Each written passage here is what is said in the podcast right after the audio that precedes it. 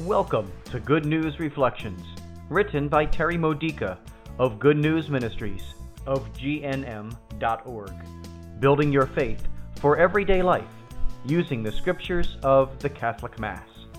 The third day in the octave of Christmas, and the feast of St. John, Apostle and Evangelist. Today's theme Alive in the Fellowship of the Lord. Let's use today's first reading from 1 John chapter 1 verses 1 through 4 as a Christmas meditation. What have you seen and heard from God this Christmas? How has Christ's life become visible to you? How has this Christmas been a time of experiencing fellowship with the Father and with His Son, Jesus Christ? No matter what went wrong this Christmas, what went imperfectly, what was frustrating, what tested your faith or your strength of character, what was lonely or dissatisfying, you were in fellowship with the Christ child and his heavenly dad.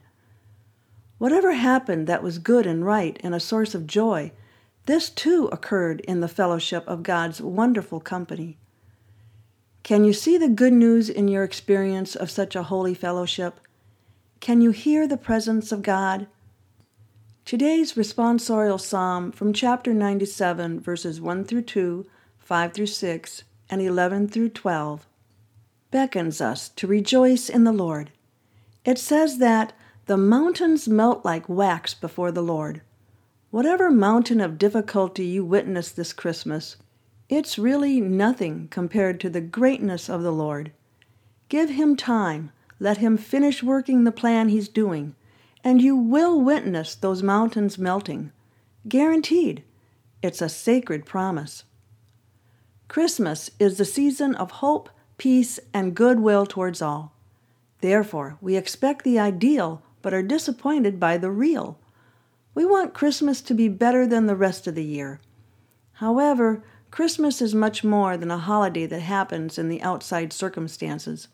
It's a new birth of Jesus in our hearts so that God, who loves us immeasurably, can joyfully fellowship with us and extend his friendship out to others through us. That is the only true source of peace and goodwill.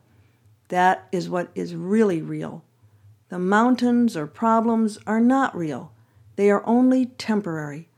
The higher reality is God's eternal fellowship with us. This is why Mary Magdalene and the other disciples got so excited over the empty tomb.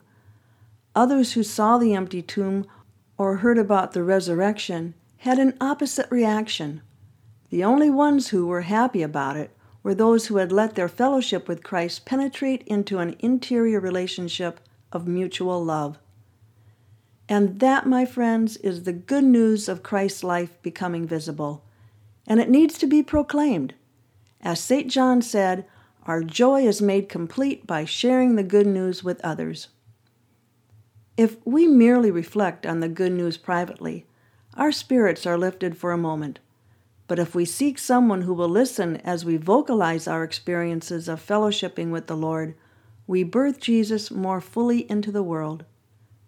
By sharing the good news, we multiply the good news. We are blessed. Others are blessed and God is blessed, which is the only path to resurrection and the glory of God.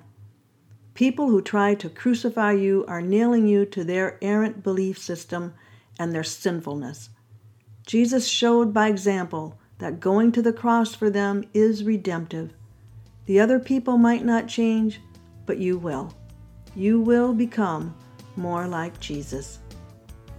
This has been a Good News Reflection by Good News Ministries of GNM.org. For more faith builders or to learn more about this ministry, come visit our website. You'll find Good News Reflections available by email and WhatsApp, online retreats, prayer resources, and lots more to help you know the Father's love and grow closer to Christ and be filled with the Holy Spirit.